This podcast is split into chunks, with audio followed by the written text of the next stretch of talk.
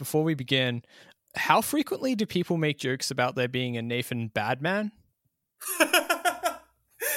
Not that often. I've heard it before for sure, but it's been a while actually. Oh, okay. Well, there you go. We can start it off with that.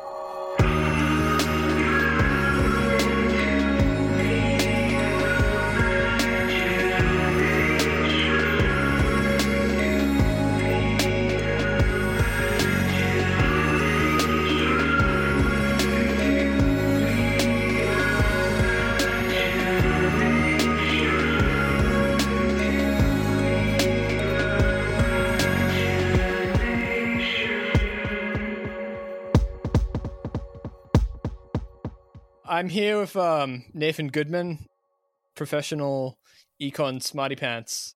Nathan, would you like to say hello? Hello, it's great to be here. Cool, great. Um, yeah, so I um, I could talk to you about a lot of things, but um, I specifically wanted to talk to you about um, public choice theory and how it intersects. Well, no, how it very easily lets you articulate a theory of class that like despite public choice being like you know formalized decades ago uh, has really only been like made explicit uh, within the past like five years. Um, so could you you could be could you just begin by like explaining to the audience what public choice theory is? Yeah absolutely. So public choice theory emerged uh, in the i think either 1950s 1960s uh, type era um, around a group of economists and political scientists who were coming together initially as the Committee on Non Market Decision Making. Hmm. And eventually they changed their name to the Public Choice Society. And the basic idea of public choice at this time was we're going to use the tools of economics, the typical tools that economists were using to study markets. So we're going to focus on individuals and the incentives and constraints they face and how they respond to those incentives and constraints. And usually, economists have used those tools to study markets. We're going to use them to study non market settings, especially governments. Mm-hmm. So we'll look not just at the incentives that someone faces when they're going to the supermarket and deciding what food to buy, we'll look at how that same type of individual will uh, face incentives when they're going into the voting booth and deciding which politician to vote for, or the incentives facing a politician when they're deciding how to vote on a bill. Mm. And so it's taking this core economic way of thinking, this microeconomics theory framework of sort of methodological individualism, which is starting from an individual who acts, who has a set of goals that they would like to achieve, um, and who responds to incentives, cost and benefits, and applying that to a particular institutional context that isn't a conventional mm. market setting. So we're taking the same type of players, and this is what public choice theorists call behavioral symmetry. Mm. We're looking at a variation in the rules. So rather than it being the ordinary rules of market interaction, it's the rules that govern politics. So, say a set of constitutional rules, a set of voting rules, and so on. Mm. Um, and we're seeing what types of patterns of outcomes we would expect. And part of what this was pushing back on was kind of a asymmetry in the way economists had been talking about markets compared to how they'd been talking about government. Mm. So there was already a well developed set of theories surrounding market failure. So you had this theory around sort of competitive, uh, a sort of perfectly competitive equilibrium that could be reached in a market. And then we identified deviations from that. So real world markets have externalities mm-hmm. and information asymmetries and um, you know collective action problems and public goods problems these, these sorts of things that would that we would expect to lead to deviations from the kind of nice results of a perfectly competitive model. The people reaching a pareto optimal solution mm. where um, everyone's been made better off and now you reach this equilibrium where no one can be made better off without someone being made worse off. Um, these these sorts of welfare results and real world markets deviate from those. These are called market failures. And the way economists had typically talked about that was to say, all right, so that means there's room for a government to improve things through some hmm. intervention. So you've got an externality problem. We'll figure out what the size of the difference between the um, between the private benefits of your action and the social uh, costs or benefits of your action and we'll either tax or subsidize you. This is often called a Pigouvian tax Mm. in order to move you to the socially optimal result. Okay, so that's fine as a blackboard theory, but what the public choice theorists were pointing out is all right, we could posit a hypothetical government that does that, but actual governments aren't some blackboard model or some benevolent despot. Actual governments involve interactions between people, Mm. just like markets do. And so we should study the institutions and incentives that occur within governments. And this could allow us to devise a theory, just like we have a theory of market failure, we could have a theory of government failure. So, Mm. are there going to be political externalities from people interacting in the political process? Are there going to be information asymmetries among participants in the political process, and so on? And so, this is sort of applying the same tools that we've been applying to markets to governments and other non market social settings. Mm. And that way, we can have a richer understanding of the world. And instead of positing what Mike Munger calls unicorn governance, where you've got some kind of magical solution that's idealized that's going to solve all our problems, you ask what can we realistically achieve given the given real people Mm. engaging in the political process. Yep okay, that's a very good explanation. Thank you very much. I think for like my listeners, like savvy enough that you know, uh, suggesting that the government might not be uh filled with perfect angels who you know are optimal Bayesian rationalists or whatever. Uh, I think they might be like, well, duh.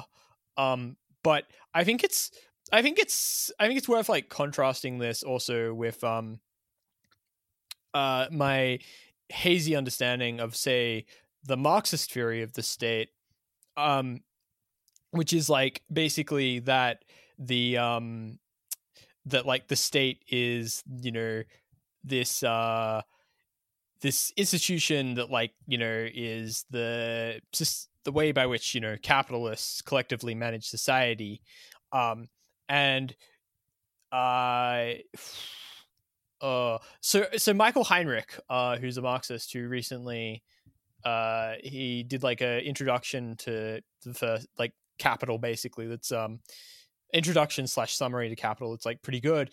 Um like uh, one of the things i remember him talking about in that book is like how you know the the state is this institution that like uh you know and he gets this from uh not even like capital but like marx's um more journalistic writings um where he talks about how um like the state basically acts as a way to like it, it's got a longer time horizon than capitalists basically and capitalists basically use it to like check the um uh like you know self-destructive tendencies of the market uh by like you know stopping actions that like you know were like are immediately beneficial but like would long term cause instability.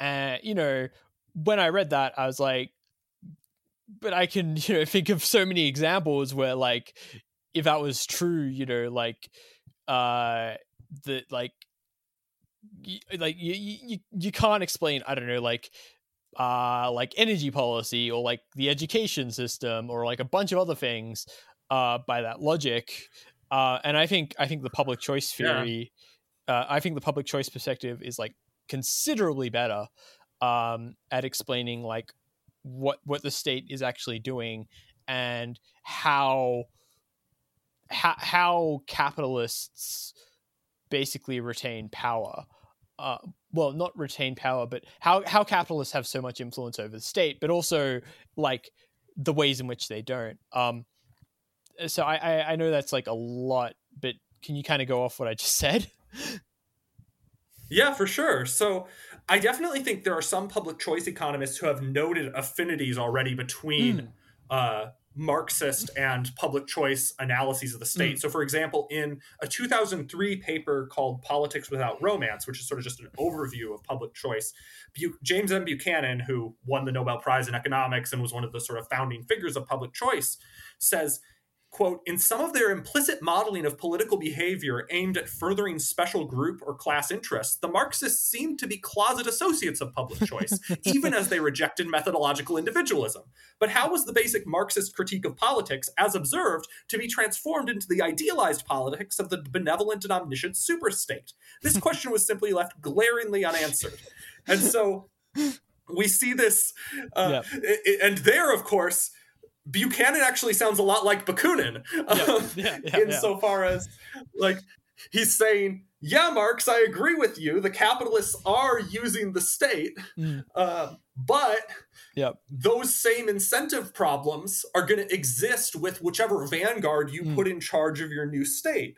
And yep. you can't just wave your hands and say, "We've changed the class character." Yeah. Uh, yeah. So it's so it's going to be different the the class so i think this kind of gets into this notion of building a public choice foundation for class analysis mm. is the class conditions are not like some just material fact of who the people are or just a specific aspect of like some material relation to the mode of production mm. it's also a matter of the incentives for acting individuals to coalesce mm. in a way that creates a set of class relations and so mm-hmm. I think that's what some of the work that we're going to talk about by Randall Holcombe really provides us with yep. is kind of so some macroeconomists like to talk about micro foundations for macroeconomics. Mm. Similarly, I think what Holcombe has given us is micro foundations for class analysis, mm. right? Yes. So instead yes. of just asserting that there are classes and yep. that people are identifiably within particular classes and as an entire class they have this interest and if you put people from the other class in charge then suddenly you've changed yeah. the whole game instead you're looking at how individuals respond to incentives and that how that generates yep. an emergent outcome yes, of yes, class interest yes. yes okay that is a hell of a thing to go on um, so now uh, what is political capitalism nathan yeah so Holcombe gets the term political capitalism actually from a Marxist historian that many uh, listeners to this show may already be familiar with, namely Gabriel Kolko. Mm. And the basic idea of political capitalism, well, actually, he gets it from Max Weber, but also to some extent from Kolko. Um, but uh, essentially, the idea is that we've got this uh, mutually beneficial arrangement or relationship hmm. between mm uh, business elites, economic elites, the sort of ruling class economically, and those who are in positions of political power. Mm. So when you, so he quotes uh, Kolko and as saying progressivism was initially a movement for the political rationalization of business and industrial conditions, a movement that operated on the assumption that the general welfare of the community could be best served by satisfying the concrete needs of business. But the regulation itself was invariably controlled by leaders of the regulated industry and directed towards ends they deemed acceptable or desirable. It is business control over politics, and by business I mean the major economic interests, rather than political regulation of the economy that is the significant phenomenon of the progressive era. Mm. And then Holcombe says, this is what Kolko calls political capitalism. So the basic idea is it's the state acting in the interests of capitalists and there being this sort of exchange mm. relationship, this mutually beneficial crony relationship between business elites and uh, political elites. Mm. Um, so that that's that I think is the core of it. Yep. I think to like further get into why this is different from the Marxist uh, perspective, I think you know we got to we got to do our methodological individualism, and that means I think talking about transaction costs, which I think is like it's it's surprisingly simple, uh, like the concept, but it, its consequences are quite profound.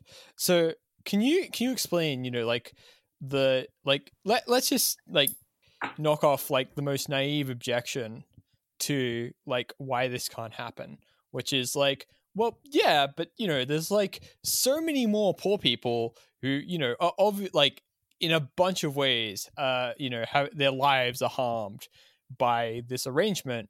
And we, you know, we have a democratic process, right? So why can't, you know, they just like vote in people who will make things not like this? Yeah. So that's a good question. And I think there are a few reasons, and um, the core of how Holcombe explains this relates to transaction costs, but I, which I'm going to get into mm. in a moment. But the first thing I want to say is that there's a bunch of frictions that exist within democratic yep. politics, and we could call these a type of transaction costs. So, say you're um, voting for a politician. Um, well, you're voting for the politician presumably because you want that politician to do certain things in your interest. So you're a poor person and you vote for, I don't know, Bernie Sanders or mm. Joe Biden or Donald Trump or whoever and say, I want this person because I think this person is going to represent me, unlike all those other elites or whatever. Mm. Right. And so you voted for them. All right. Now that you voted for them, that politician has to make decisions day to day. Mm. And there might be a benefit down the line in terms of getting your vote again if they do the things you want. But there's also a benefit in terms of getting additional campaign contributions, in terms of getting flown out to uh, conferences, in terms of getting to use the expertise and uh, the understanding of the issues that's presented by lobbyists or by testifying experts that comes from responding to interest groups that are more engaged in the day-to-day mm. interactions on within the legislative process right? So let's say that you're a poor person who would rather your money be spent on or who would rather tax dollars be spent on healthcare than on building an F-35 fighter jet. Yep. Right? Okay that that's understandable. That's reasonable. I agree. Um, I, I also don't like building f-35 fighter jets. Um, uh, now say someone is serving on the Defense Appropriations Committee, they're going to not probably not have you coming into their office, but they're definitely going to get a lot of visits from like Lockheed Martin mm. lobbyists. And those Lockheed Martin lobbyists are going to show up at, um, uh, uh they're going to show up to testify, they're going to show up to provide information. Uh, they're potentially going to be donors to campaigns. Uh, and in all likelihood, you're also going to need to hire staff. And hmm. those staff are potentially going to be people who have experience working for the same lobbying firms as the Lockheed Martin lobbyists, right? Because you're going to want to hire people who have experience understanding things about the legislative process. Mm. Well, that's a set of specialized skills. Where are you going to, where else are you going to lucratively use those skills? Well, at a hmm. lobbying firm. And so what we get is a set of specialized professionals mm. that have a lot of social relationships with people who have more entrenched interests related to this stuff. And so they have a lot of social ties. They know who to call. Mm. They know who to contact, and it's in their interest to know these things. Mm. Whereas the costs of acquiring that information about who to contact, even, are a lot higher for somebody who has not specialized in mm. influencing public policy in this way. So you and I are outside of that low transaction cost group. So now that I've said low transaction yeah, cost yeah. group, I should explain what are transaction costs because we've been alluding to this term, but I haven't yep. defined it. Yeah, no, no, no. So the idea of transaction costs comes from the work of Ronald Coase. Mm. So Ronald Coase is another Nobel laureate in economics, mm. and he had several groundbreaking articles that really fleshed out this concept. One is uh, the problem of social cost. And so this is kind of a response to the um, externalities literature, or an engagement with the notion of externalities. And so you say you've got some externality problems. Say that I live next door to you, and you are a dentist, mm. and I am a candy maker. And my mortar and pestle for making candy is very loud and makes it hard for you to do dent- to practice dentistry. Well, there, there's an externality there, but it's hmm. sort of a bilateral externality in some sense, right? Suppose I was operating the mortar and pestle and then you moved in to practice dentistry. Uh, what hadn't been an externality before has now become an externality. There's now a conflict between the two of us. Mm. Now, what Coase points out is in a zero in a world where there's no costs for the two of us bargaining with one another, mm. um, whichever one of us has a higher willingness to pay for the use of that space could say to the other one, I'm going to pay you $80 to fuck off or whatever, right? like, yeah. like, like that meme, right? So, so we, we, we could pay the other one to enough that they would be better off mm. ceasing their activities or moving their activities elsewhere. um, and that we'd be better off because now we can do our thing in peace. Mm. Um, now, the problem is that for a lot of real world externalities, the costs are too high for that type of negotiation to take place, Mm. right? So, um, think about air pollution. I am not going to go up to every driver and be like, hey, you're polluting my air and I am willing to pay you $5 to drive less or something, right? Like that's, it would be costly to even find all these people, Mm. right? It, the cost would exceed the costs I, fa- the cost of discovering who to even make deals with would exceed the benefit to me of making those deals.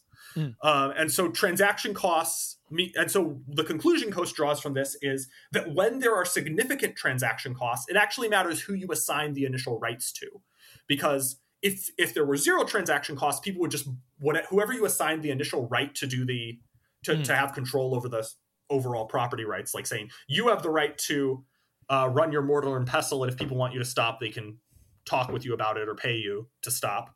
Um, or saying you have the right to practice dentistry in peace. There's a noise ordinance. People can pay you to um, choose not to ask for it to be enforced. Mm. Um, in a zero transaction cost world, we would negotiate to the efficient result. We're not in a zero transaction cost world, so the assignment of rights and the particular rules matters. Uh, Coase also develops this concept in another seminal article called The Nature of the Firm, Mm. where he basically says that the reason firms exist is that um, so at first he's like wait a minute these are sort of islands of so- Yep. central planning Yep. but i thought hayek said and mises said that it's more efficient to coordinate things through prices. So what gives? Why do we have these islands of central planning? And he's like okay well the reason is that there are costs associated with using the market. You need to like find people to negotiate with for all these spot transactions. So instead of doing spot transactions it would sometimes pay to put this into a single organization where you don't need to negotiate prices with people to do things. You can just tell people, hey, do this for me or whatever, right? Yep. And so that's another response to transaction costs. And the same thing is going to be true for politics, right? So um, within politics, you could say, well, in theory, in a zero transaction cost world, I could there would be no cost to searching out searching for information about what government officials have done there would be no cost to negotiating with them and we could just like have a set of negotiations that goes on and then we reach the sort of Mm. decision that maximizes value for everybody Yep. but in practice of course that's not what happens in practice some people can easily negotiate with politicians and others can't Mm. and the people who face low costs of negotiating with politicians are in the low transaction cost group and that's what holcombe would call the elites or the ruling class Mm. right um, so the, the people who can engage in these mutually beneficial deals that then impose externalities on people who face too high of transaction costs to um, try to negotiate for better conditions. Um, the, the the rest the rest of us who face those high transaction costs have to bear the costs of the Hmm. negotiations between say like Goldman Sachs and Lockheed Martin and like Joe Manchin and Joe Yep. Biden and uh, so on, right? Good good explanation. Um Thanks. yeah. So one thing that you didn't mention that Holcombe mentions is um what this there's mutually beneficial arrangements, but also there's also like the ability to put pressure um from both sides uh to make the other side do what Mhm. they want. Uh so in his book Holcombe talks about how, you know, once you have say so once a politician like passes uh, a law or a policy favoring like a particular interest group, uh, they can then be like they can they can then go to that interest group and be like, I will take this away if you don't do what I do. No, if you don't do what I want. Mhm. Um, and I I found that really interesting because um it it coincides with um you know another work that you know is arguably anarchist class theory that does not speak its name, namely um, James C. Scott seeing like a state, wherein Mhm. Scott, you know, his you know big one big idea is um you know the notion of legibility and how like you know uh states acting is it's not like you know universally uh competent in all domains it actually favors a very particular environment um of you know things being made easy for it to ma- manipulate and like that example of you know uh, politicians being able to be like, okay, like if you don't do what I want, like I'm gonna remove this thing that's protecting you. Um, you know, it it it made me think back to uh, Scott's book because like there's this um equilibrium where like um you know even if both entities like would prefer to get away from this particular point uh the nature of uh the way things work means that like they are encouraged to move towards it um even if Mhm. you know they, they would be like yeah like you know i don't know maybe like i would like a more uh like fluid and open process uh the fact that like you know things need, to be set up a certain way such that um like policies can actually have an impact means that like it doesn't like uh it, it, it it's like it, it it's not like you know people are powerless against this but like it is it's not like you know a flat plane um it's like a slope and like it requires it requires like constant energy to not be like pushed down the slope basically right Yeah, no, that's a really good point, and I think I I hadn't thought about the connection between those uh, what Holcombe would drawing on Fred McChesney call rent extraction arrangements and uh, Scott's work on legibility, but I think that makes a lot of sense. But yeah, Hmm. so Holcombe there is drawing on the work of a law and economics scholar named Fred McChesney, who had sort of been building on the previously existing literature in public choice on rent seeking. So the idea of rent seeking is you're going to invest resources as, say, a private firm to Mhm. get special privileges from the government. So you're going to say, all right, I would like a monopoly or I would like to keep a monopoly. So I'm going to spend a bunch of money or uh, spend a bunch of resources lobbying for that special privilege. Mm. But what McChesney points out is, yeah, you can, that happens, but it's very hard observationally to distinguish sometimes between that and a situation where a politician, say, would call up a company that's been receiving special privileges and say, Nice subsidy you got there. Would be a shame if anything would have happened to it. And then the next day, the firm donates a uh, yeah substantial sum to the politician's campaign and comes out with a, a press release about how they're shaping up in some important way. And, you know, the next week we have the metaverse announcement from Facebook or something. Not that I'm accusing us making a specific claim about whether anything Facebook has done as a result of rent extraction or rent seeking, but um, I you know. mean, I mean the great the great thing about like you know uh, the state of the economy today is like you can point to pretty much any Fortune like 500 company and be like they're probably doing rent rent seeking, and like you know you'll just be proven right. Um, so yeah, Yeah. absolutely. yeah, but no, um, I think this is important because I think it a good way to think about like why the, all of this is important, it, not just for, you know intellectual curiosity, although like you know it it is like just fascinating alone, uh, but um, but also because like I think that you know any um like any attempt to describe how you know the obvious naive fact that like why don't the masses rise up against like the tiny minority? I think like any attempt to explain like why this isn't the case like unless unless unless your answer is like well you know the ruling class is just like f- naturally better than us i think any attempt to explain it uh inevitably like gives you something of a blueprint for how to overcome it um and Yeah. the um like the the the public choice perspective is like one thing that like just really hit me was just how uh like it wasn't just you know condemning uh actually existing capitalism but also like leftist attempts to overcome it like you know uh the last like century and a bit um and like how you know, uh, again, going back to your point about, you know, uh, oh, what's what's his name? Oh, James Kolko? Buchanan. No, Buchanan referencing Bakunin. Haha, alliteration.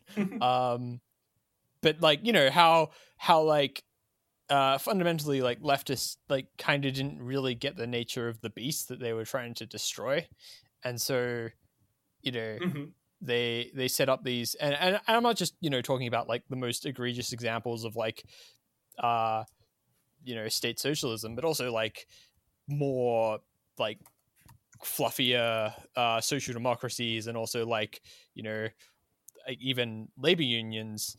Um and, and, more just like you know the general assumption about um like how it might seem like wild to people today but like you know in like the early decades of the um of the 20th century like you know marxists were like really optimistic um about like capitalist technological progress like eventually leading the way to socialism.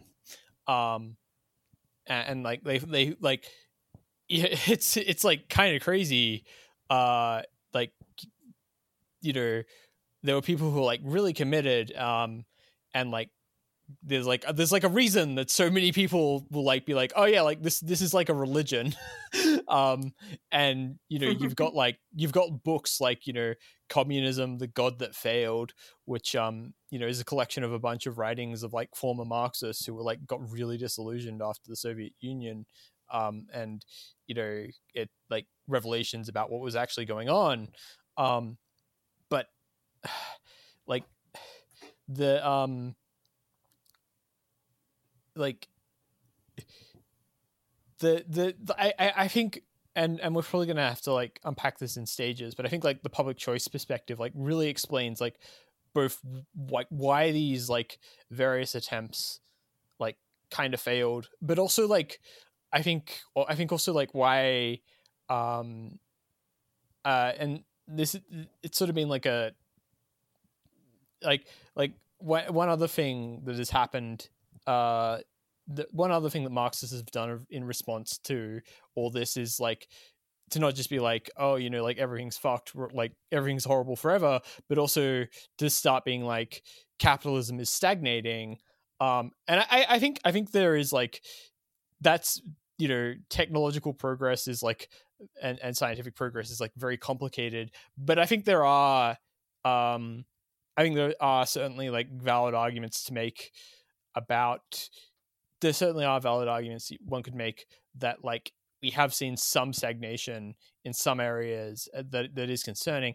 Um, anyway, all, all this to say is, I think I think actually I think the public choice perspective uh, does a much better job at, at explaining both like why these attempts failed and also like the the trajectory of capitalism um, since uh, and also finally um, how we might like how we should think about going about resisting it like effectively.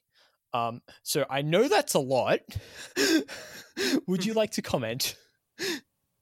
Oh, for sure. So I think that in terms of the understanding of what went wrong with uh, various experiments with state socialism, especially the Soviet Union, mm.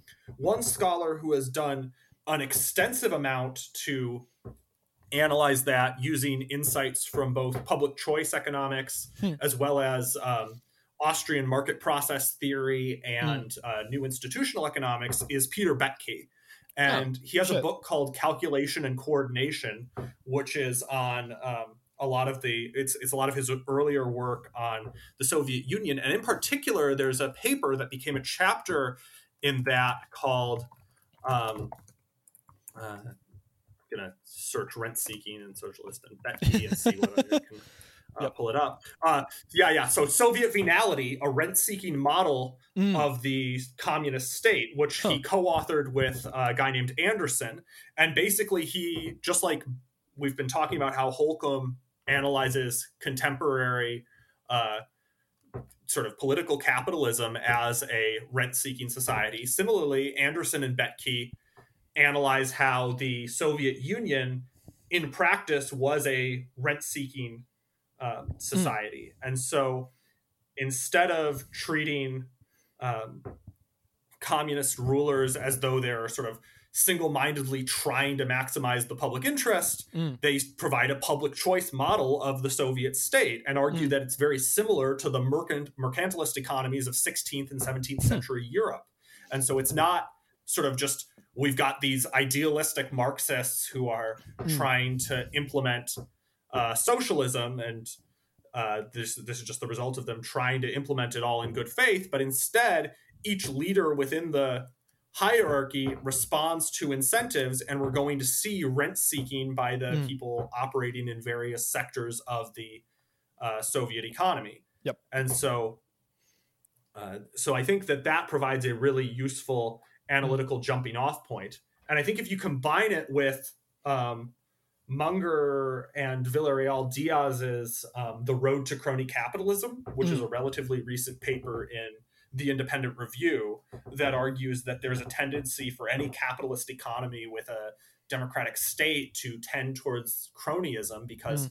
the um, you, you get diminishing marginal benefits to each kind of investment mm. uh, as you invest more in it. As you've invested more and more in sort of productive uh, investments, say like technological innovation, mm. uh, that's going to decline. There's going to be diminishing marginal returns to that. And eventually, the marginal benefit of investing in some rent seeking is going to mm. exceed the marginal benefit of investing in more productive activity, yep. Um, more socially productive activity.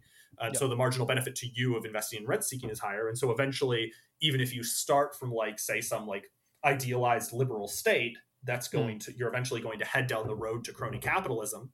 Yep. Um, so that's that's one analysis of that within sort of capitalist state settings mm. and we see similar things from Boettke and anderson in an attempt at a socialist state yep. Um, we also see um, very useful for analyzing the potential um, stagnation uh, point in Mancur Olson's book the rise and decline of nations yep. in which he argues that we're going to see all of these interest groups forming and getting into entrenched positions and that's going to lead to a bunch of rules that slow down production, all these all yep. this different regulatory graft, and that this is going to lead to stagnation and decline until some shock mm. uh, dislodges those coalitions.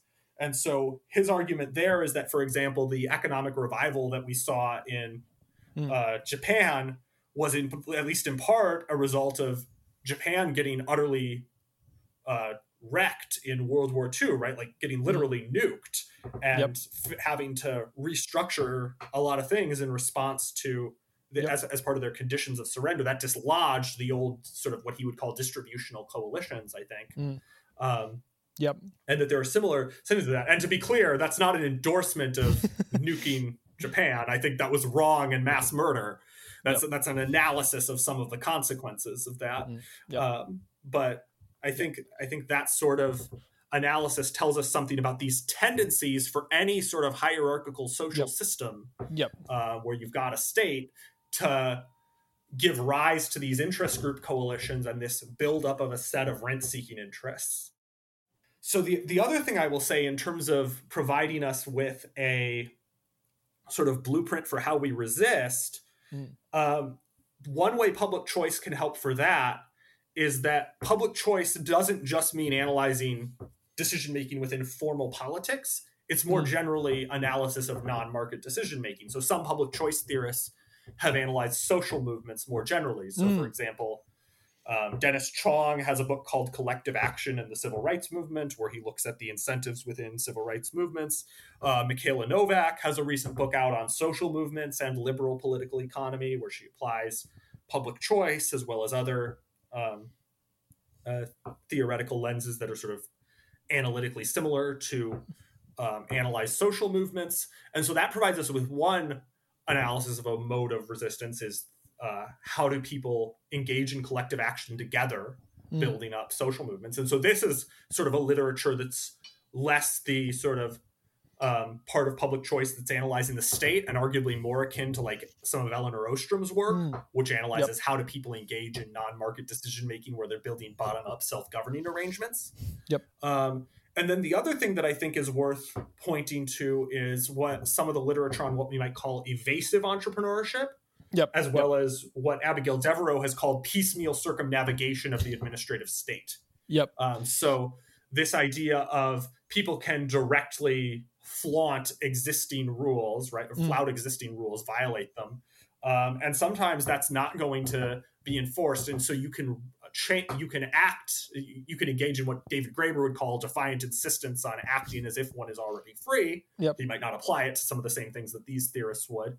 Mm. Um, but you can then render some of the existing rules that enforce a set of special privileges unenforceable.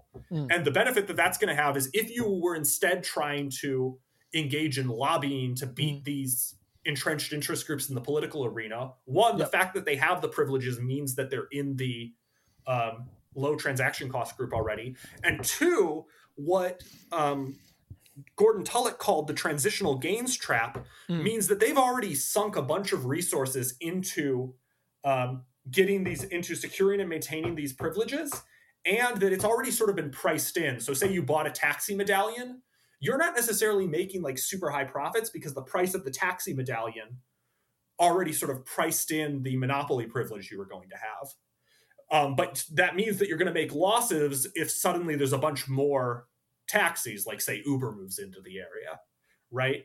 And so you have a strong incentive to lobby to keep those privileges because you're out a bunch of money otherwise. Yeah, yeah, Um, yeah, yeah, yeah. And if Uber had instead of like rolling out an app that um, allowed you to do ride sharing in defiance of the medallion system, instead said, "I'm going to hire a bunch of lawyers and lobbyists to try Yeah. and uh, get a new set of laws that allows us to tr- move beyond this system," chances are they would have lost that fight. Yep. But because instead they just, without asking permission, rolled out this product. And to be clear, I'm not saying that there can't be important critiques of that Yeah, product yeah, or yeah, of the yeah, labor conditions or anything else. Yep. But it successfully avo- routed around this transitional gains trap by just Yep. Put introducing competition into this market where had, it had previously been precluded due to these special privileges that had strong political incentives for maintaining them. Yeah, yeah, yeah. So one one way that I would describe it is um in terms of like the terrain you're fighting on. And I think that trying to go through like the electoral route is it's like fighting in terrain that's very slanted to already existing um interests. And and this Yes. is and I think I think I think a big part of this is again going back to like James C. Scott stuff is um like you know the the state again is like it's not this like in terms of capabilities it is not like this neutral actor like there are some domains it's like really effective in and other domains it like flounders and so the fact that class privileges are maintained using this uh well not entirely maintained by but a significant chunk is maintained through this institution.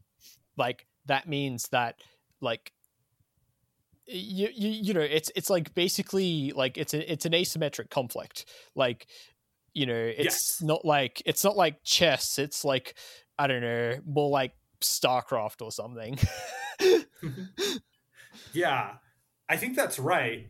And I also think that both uh, Marxists and social democrats, to some Mm. extent, will take a view that something like this: the only way to stop a bad class is a state with a state is a good class Yeah. with a state, right? Yep. Um, but in practice, states have a bunch of internal dynamics and incentive effects that will drive towards there being a relatively small class, what Holcombe calls the low transaction cost group.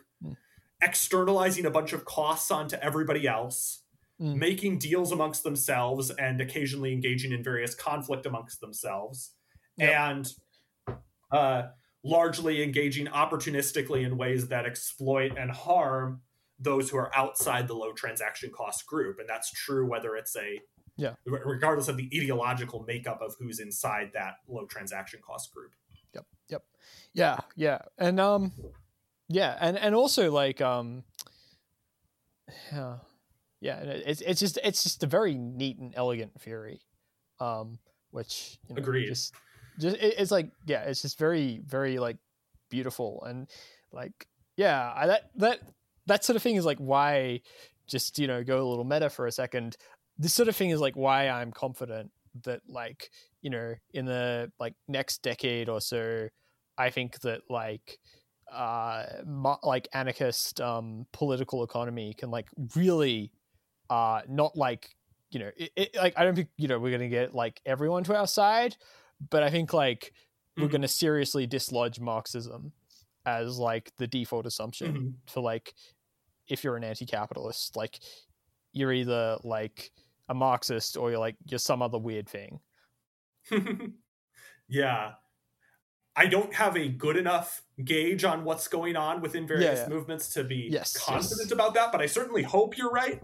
And Yeah. I do think that there's good reasons to think you're right, both in terms of the fact that I think anarchists, as a matter of their type of praxis, Mm. are pushing for things that can get you a lot more concrete gains in real time right like suppose you're building up a party and then like like i feel like a lot of marxist praxis is an attempt at base building and building up a specific hierarchical party Yep. that party eventually splits because it's high value real estate and Yep, different factions yep. will emerge trying to uh, make it useful and so suddenly you've got two organizations calling themselves the freedom road socialist organization not to pick on them specifically but Yeah.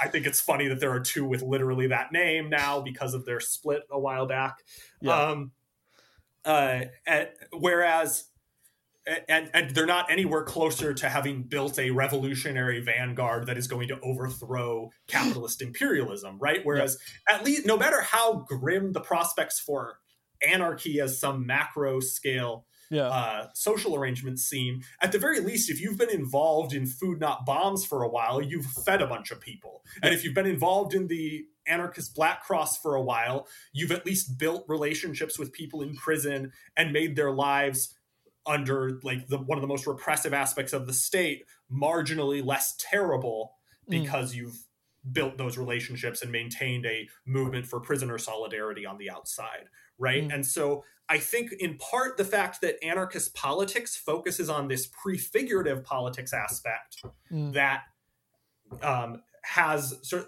one thing I, I sometimes think about when I think about political and social strategy is sort of what's the consolation prize, yeah right? yeah and the consolation prize with like an election is kind yeah of nil. It's like yeah yeah either you get fifty percent plus one, or yeah well, thanks for the memories, I guess. Um, yeah and similarly, I feel like a lot of Marxist politics is like that, right? Like Yes, it's all yes. building up towards we are going to have the vanguard that is going to seize control of the state.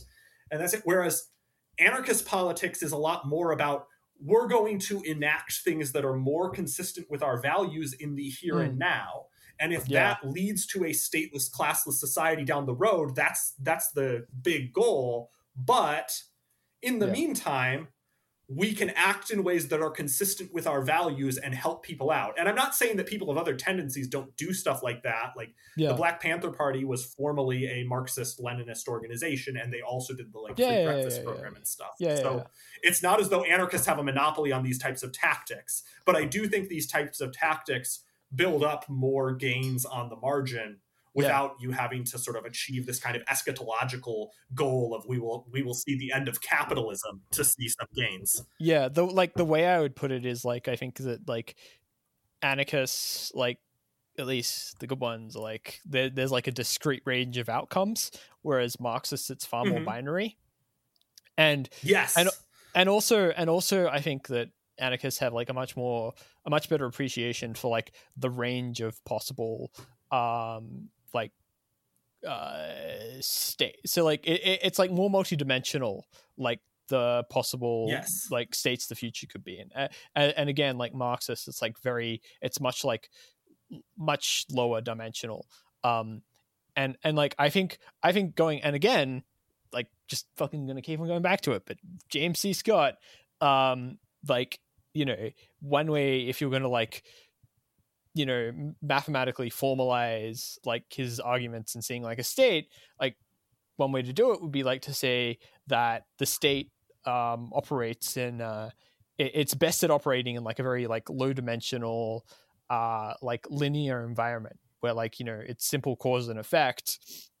Um and you know that like that that that's important not just because like you know i would like personally personally like to live in like a world that was uh significantly like more multidimensional and less linear. Um but also like you know that that has like like practical implications for um uh like fighting back against capitalism. Like if like capitalism as a system is certainly more adaptive and as you know the left found out in the 20th century uh, than prior forms of class um, arrangements. But like if you if you know where to look like you can find like really obvious examples of it like deliberate of like it deliberately restricting like possibilities um for the purposes of control. And um like you know it's I, I i feel like it's in like those sort of like th- that like space that is like uh, it's it's it's ambiguous because there's like so much possibility there that like that that's like where the really interesting stuff is. And like you can sort of twist like parts of marxism to like you know sort of talk about this. Usually involves a lot of like people saying stuff is dialectical but like the language used is like really vague and to me it's like just so weighed down with like all this baggage that and like you can like because anarchism thankfully does not have like this adherence to you know like central texts or even like central figures it's just so much easier to like you know be like hey like uh this is like this is like a way of thinking about things um and like it's just it's just so much easier to communicate it because like you don't have all this baggage that's like you know causing i guess epistemic friction. Yeah. Yeah it's it's interesting that sort of the the very feature of marxism that has made it conceptualize itself as scientific socialism has made it in some sense less open to scientific revolutions because they've defined themselves around a specific social scientific paradigm and said yep. this is the social science that a revolutionary movement will use and then mm-hmm. whenever there's any scientific critique of it they need to tack yep. on epicycles or like maintain that paradigm yep. whereas anarchism is more generally just like a social movement and a set of ethical claims about non-domination yeah um, and then we can use whichever social scientific framework we think is applicable to a problem. So a lot of anarchists rely on research from anthropology or archaeology. And then there's various anarchist political theorists and there's anarchists who are drawing on game theory. Yep. And, you know, you and I are drawing on uh, public choice economics here. And of course, you've talked with other guests about the use of complexity theory for yep. Understanding economics. And I think uh, and for understanding anarchism, which fits really well with the James Scott stuff. Because even though I don't think he frames it in terms of complexity theory, as you were saying, mm.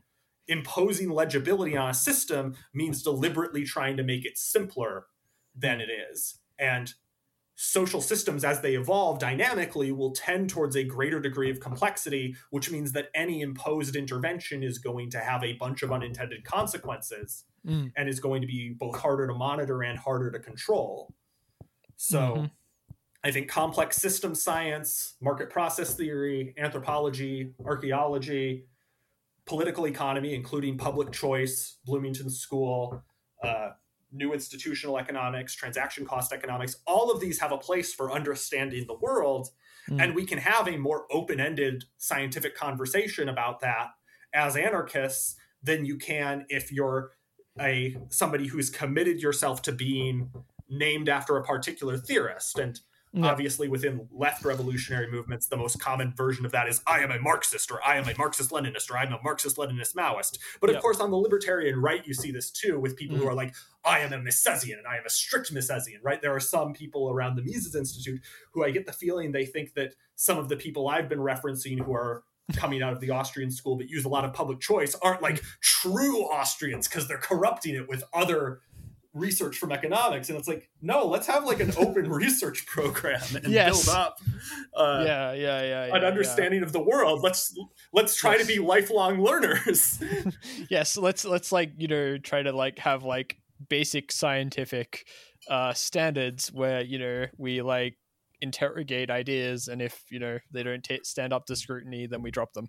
Um you know very very Yeah. utopian but you know I, i'm feeling in a good mood today so i'm i'm gonna dream. Yeah let's keep these ideas as an invitation to inquiry rather than as a sacred text or a catechism or something. Yeah yeah yeah. So. Yeah, you know what? There's there's probably like a good public choice um analysis of like why uh like these sorts of um you can probably use transaction costs to explain like why there's like such a rigid uh focus on like a single, you know, set of texts.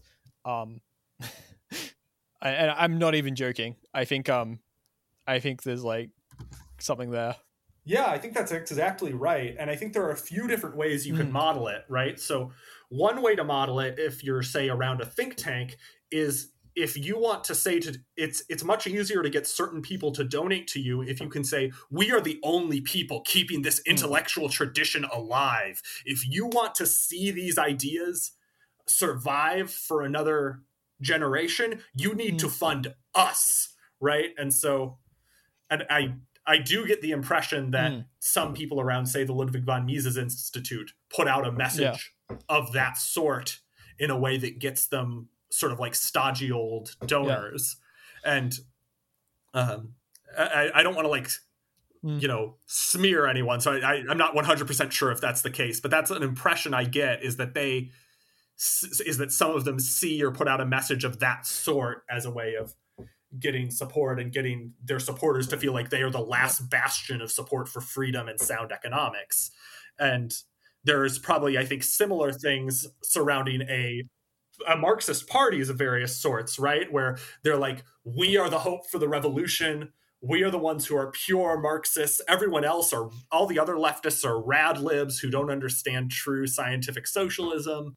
Yep, the revisionists. they're revisionists. Yeah that sort of thing of like saying we're the pure ones uh, allows you to get certain supporters to say oh well if i want these ideas to succeed i need to donate to these people whereas if and so you're essentially sort of narrowly defining the kind of product you're selling right so Mhm. demand for any given product is more inelastic when Mm. there's fewer available substitutes, which means people are willing to pay a higher price for it. Well, if you, through a set of narratives, define certain things as not substitutes for what you're selling, not necessarily in a market here, these are often non market institutions, but either you're asking for donations, or in the case of a Marxist party, you're asking for hmm. dues paying members, right? People are going to pay higher dues to your Marxist party if they think this is the only Marxist party that is going to successfully bring about revolution. Whereas if you're like, well, I could shop around. I could say, am I going to go join the PSL or the CPUSA or the DSA, right? Whereas if instead you've put forward something that says, we are the ones who have the scientific analysis that will bring about revolution, and yeah, we'll go to the same protests as those people, but they are all revisionists. Then if you have a bunch of people who believe that, they're not going to say, well, dues increased this year. You know, I think I'm going to go join the DSA. There's more people there anyway. yeah and and also like um but also like you know um there's like obvious um incentives towards like dogmatism um if like you just want everyone on the same page because Yes. because you know like transaction costs also include like you know like a group deciding to do a thing and so if you can be like ah yes but it is you know if you'd Yes. read like you know such and such figure you'd know that like this is obviously like genius strategic dialectical strategy uh and you know like that sort of intellectual conformity means it's just like easier to get people to do stuff uh i, I think that's also a part of it Oh, absolutely. And that fits really well with one of the like classic texts of public choice, which is Buchanan and Tullock's The Mm. Calculus of Consent, where they model setting up collective decision rules as sort of a trade-off between uh, political externalities and sort of costs of in- Mm. coming to a collective decision. So if you've got pure consensus, um, then you aren't going to have any ex- negative externalities yep. on people because you're only going to make a decision if mm. everyone agrees. So it's only going to happen if it's beneficial to everybody in the group, but it's really costly to come to any decision. Whereas when you get closer and closer to like a smaller number of people being needed to mm. make a decision, then you're going to come to decisions more quickly and at lower cost mm. of negotiation. But it's more likely that there will be negative externalities on those who didn't mm. endorse mm. that view. And so there's more room, say, with a majority rule view for you to get a situation where um, 51% of the people in the organization uh, um, dominate the rest of the people in the organization. Or if you have like more of a vanguard that can autonomously make decisions where that vanguard dominates everyone in the organization and imposes negative externalities on them.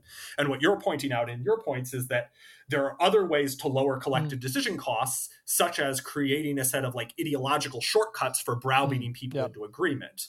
Um, saying, you know, if if you don't agree with X, you're a liberal is like a sort of straightforward way to lower the collective decision making costs. uh, Yep. So yeah, th- this is what I was getting at when like I say that public choice theory is like a fractal theory of class. Because like you know yes. like it it has the virtue of both explaining like why why capitalism is capitalism but also like why we see these like micro uh class dominations in uh you know like people who are ostensibly trying to resist uh class domination. Yes absolutely. Yeah. Uh it's just I, I just it's just so elegant and and beautiful. Um, agreed. I, I don't know if I made this joke on Twitter, but um, I, I was thinking about how like I I'd like start investing in like therapy for like you know like Marxists who are like actually intellectually curious uh for when like they find all this stuff out and they get really depressed because like you know it's like an obvious theory that both explains like like why things are bad, but also like why they've had a bad experience like doing Marxist stuff in Marxist parties.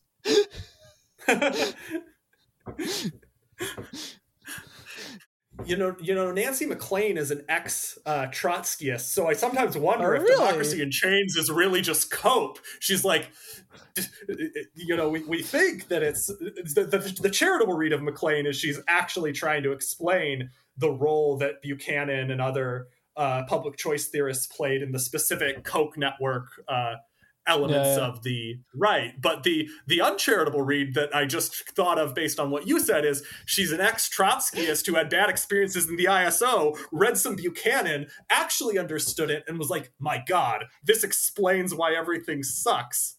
But yeah. how can this right wing asshole have better explained what's wrong with capitalism and the ISO than my preferred theorists. Screw this guy. Yeah, no. Yeah, yeah, yeah, yeah, yeah. I, I, I actually, I, I forgot about, I, about that, but MacLean, that is. Um, but like, yeah, I wanted to bring her up because like it is like peak irony. Like it's the sort of thing you'd find in like I don't know a Thomas Pynchon novel, wherein like you know these ostensibly branded as quote unquote neoliberal thinkers, uh, their theories actually do a better job of explaining like the state of the world today and also why like uh, we've had such a hard time moving beyond it uh, than the people who are ostensibly supposed to be doing that.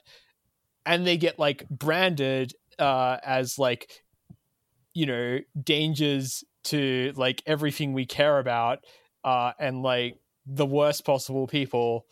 And then and then but then also like the people who are you know uh all about supposedly overcoming things their like central like leading light is this guy who is like ah i'm going to use what the bad people write and show how it actually shows like what the good pe- like it actually shows that we should all be good. It's it's like layers of meta and it's just very very it's like it's like the sort of thing where i'm like i wake up and i'm like am i in like a simulation? Like this all seems like way too stupid to like actually be real. Um so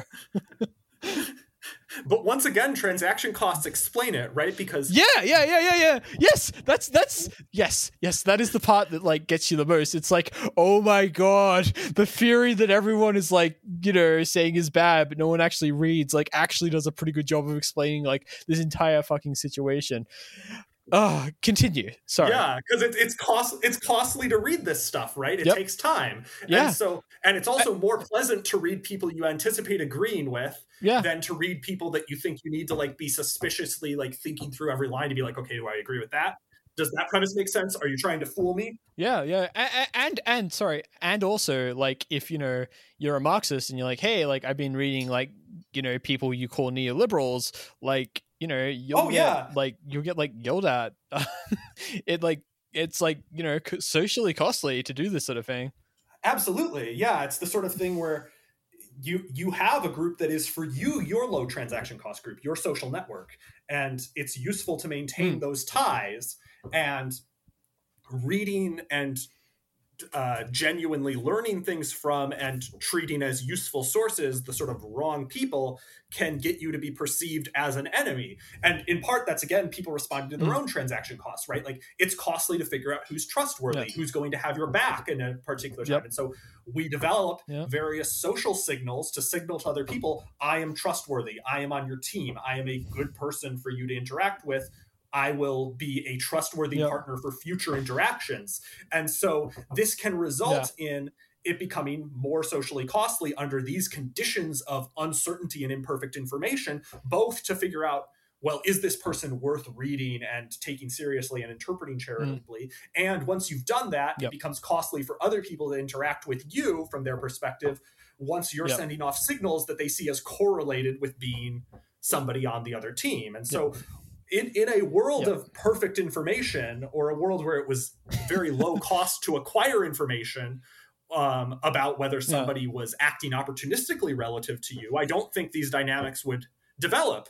But in Mm. the real world we live in, where it's costly to acquire information and people can screw you over after sort of um, uh, after a set of repeated interactions where you've invested something into it, I think people having these quick and dirty sort of partisan signals that they Mm. interpret to try and figure out whether someone is trustworthy makes sense, especially if they're politically active. But the problem is it results in there Mm. being these useful analytical tools that are left on the table because it's socially costly to pick them up and apply them in these new contexts. And so, yeah, so I think Yep. once again, the Yeah. theory explains the uh, sort of the undesirable Yep. outcome we find ourselves in vis-a-vis the people who I would most like to see using the theory using it.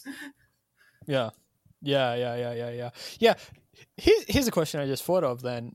Do you think that do you think that this means that like it's so like obviously this means like it's very difficult to have like a social movement like actually practice like be like epistemically rigorous.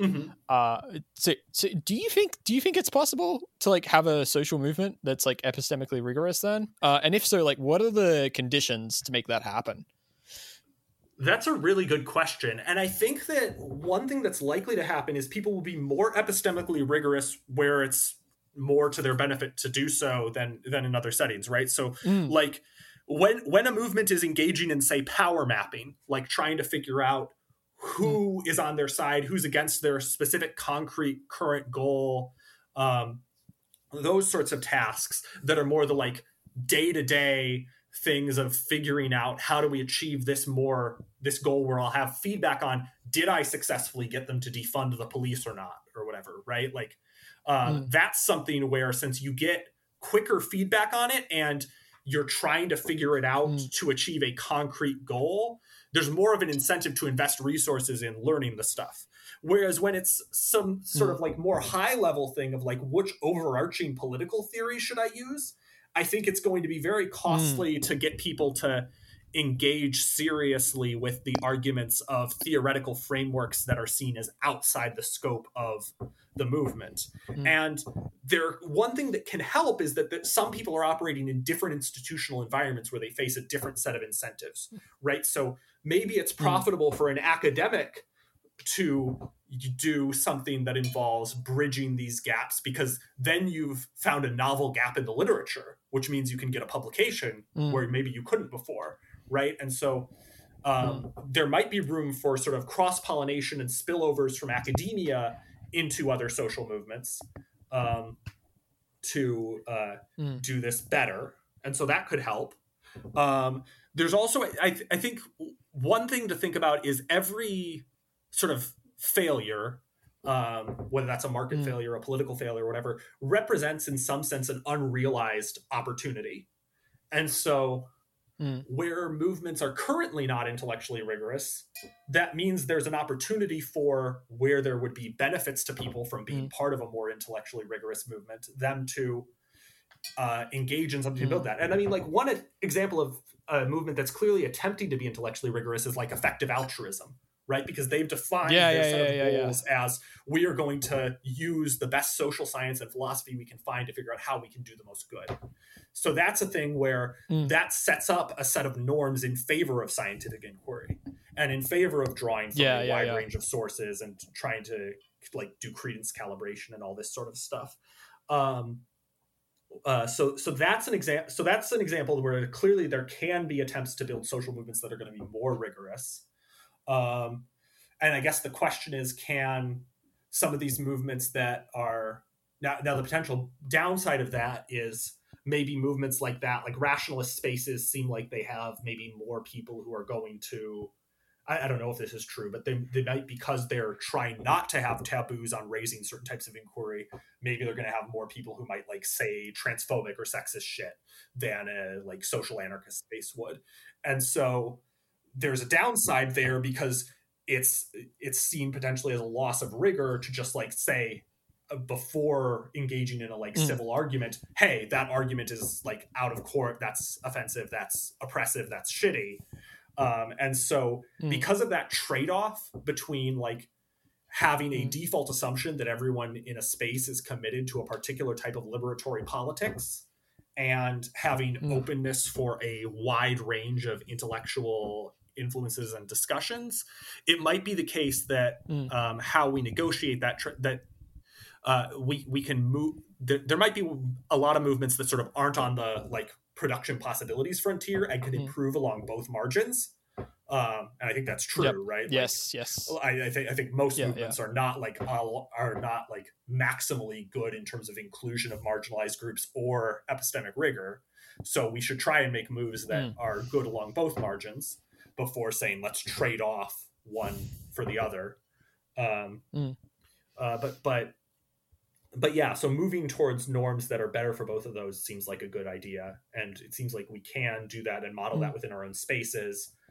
Um, the fact that we can easily Yeah. just like start up various prefigurative projects, whether that's podcasts or Mm. community Yeah. centers or whatever else, means that it's not as though we're stuck with some particular existing movement. People can try out creating new kinds Yeah, of spaces. yeah. So I think there's room for that sort of Yeah. stuff.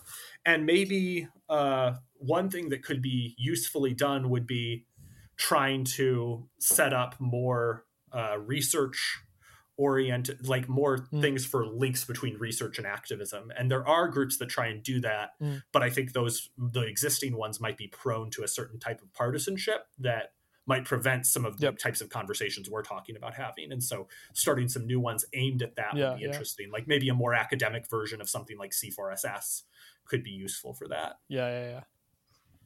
Yeah, absolutely. Um yeah. Yeah, it's um I think I think also just like uh like a sort of like a big thing that we haven't really talked about but you know is obviously influential here is like I think that the internet but also like the it its accessibility over like the last decade uh has like really changed things. And I think like a lot of you know just because like it's difficult to update models when something so like big that affects everything happens uh that like there's just like a lot of areas where like you know there's probably low hanging fruit uh, especially with regards to like epistemic um dynamics that like you know we just like we like haven't really like people just haven't like really like figured out just because like you know so much fucking shit has happened over the last decade that, Oh, like, yeah. i can forgive people for not I can forgive people for like not trying to like you know figure these things out. Um, like like I mean like what one of the reasons uh that I am confident in like anarchist um ideas uh disrupting Marxism is um it, it it's like uh Marxism like you know as David Graeber put it is like really well suited to the academy Mm-hmm. um and like I, I, I I'm not, you know, I, I, I don't think that like academia is going to just like disappear overnight. But I think, uh, I think in terms of knowledge production, um, you know, I think that it it has like lost its monopoly thanks to the internet for good or ill. Um, and I think that that means that you know, like, uh, th- there's like a there's like a there's like an opening there. Whereas like you know before um like having to you know contort anarchism to like fit the uh like fit into academia would have like you know made it lose like a lot of you know what's valuable about it um and also and in doing so like you know made it like less distinct from marxism. I think like now that you know like the the like the the way that you can do like sort of knowledge production is just like so much bigger um i think that means that you know there's just a like it, it, it, like I, I, I think just like part of it is also just like uh to be very sort of vulgar about it uh like anarchists i feel are just more uh entrepreneurial about getting our ideas out there Yeah. um, you know, I like there's like there's like Trot, Trotskyist parties who are still like selling fucking newspapers in like 2021. um, you know, I, I I know that um I know that like you know uh we haven't done the best because especially because of like shit like primitivism, uh and like there's still a lingering tech tech tech tech phobia, but like you know go to like the anarchist library and then go to like marxism.org and the anarchist library is just so much easier to use and like just looks so much better. Yeah. um, and like i yeah I, I i think i think i i i think that like you know espe- especially if like uh there's just like a whole bunch of people um who are like you know really trying to like formalize um you know conjectures uh made by like anarchists like historical anarchists into like more like formal you know models that like you know you can then like turn into like pretty graphics and like make a really slick like youtube video or like you know uh like interactive essay or something. Um whereas like that's that's like quite difficult to do with marxism as it currently exists. And so i i think i think stuff like that just means that you know um in terms of like presentation um which unfortunately matters um i think i think like we will have an edge that will continue to compound so yeah that that's that's one reason why i'm optimistic Yeah, I definitely share a lot of that optimism. I mean, as you were saying, the anarchist library has just such a broad range of texts, and it's very easy to upload and download Mm. texts. They have it downloadable in zine Yeah. form in a lot of different formats, and so, like, Mm. my partner has actually um, developed sort of a hobby because their friend is really into one of their friends is really into bookbinding. They've gotten into just like downloading various texts from the anarchist library, just making their own zines of various sorts, and uh, just making a lot of different Hmm. ones with a lot of different types of paper. And so, so it winds up being a pretty straightforward thing that you can do from with all of these different anarchist texts. And there's so many more each day that you yeah find and learn from. And so I think that's really promising. And I think you're right that there's also all of these people who are moving into um, the uh, into trying to formalize these using different tools, which I think fits in with the point that we were making about how there's uh, more of a Mm. desire to use different social scientific tools. And I don't want to say no one's done that with Marxism, yep. right? There's like also the, there's like the analytic Marxists and stuff who try yeah, to do yeah, that yeah, yeah, yeah, but yeah. it's still very promising that people are trying out new analytical and representational tools for um, teasing out the implications of these conjectures in older anarchist theory and i think that that has a lot of promise and I, I definitely remember I recently read part of Fragments of an Anarchist Anthropology where Graeber makes this point about how Yeah. Marxism is really well suited to the academy because you build up this like research program around a specific set of dead authors, um, whereas Yeah. um, yeah, the the anarchist approach doesn't necessarily lend itself to any particular discipline or to any particular Mm. pre-existing research program, but I think it motivates a whole uh, scope of research programs. And as I've been sort of starting in my academic career, I've been thinking about this in terms of like, you know, people in my professional position are sort of supposed to be, in some sense, like objective scholars, and I'm not an objective person. I have like I have a set of normative views that I've been expressing throughout this conversation, and that Yeah. you can find me expressing Yes. over the years many places.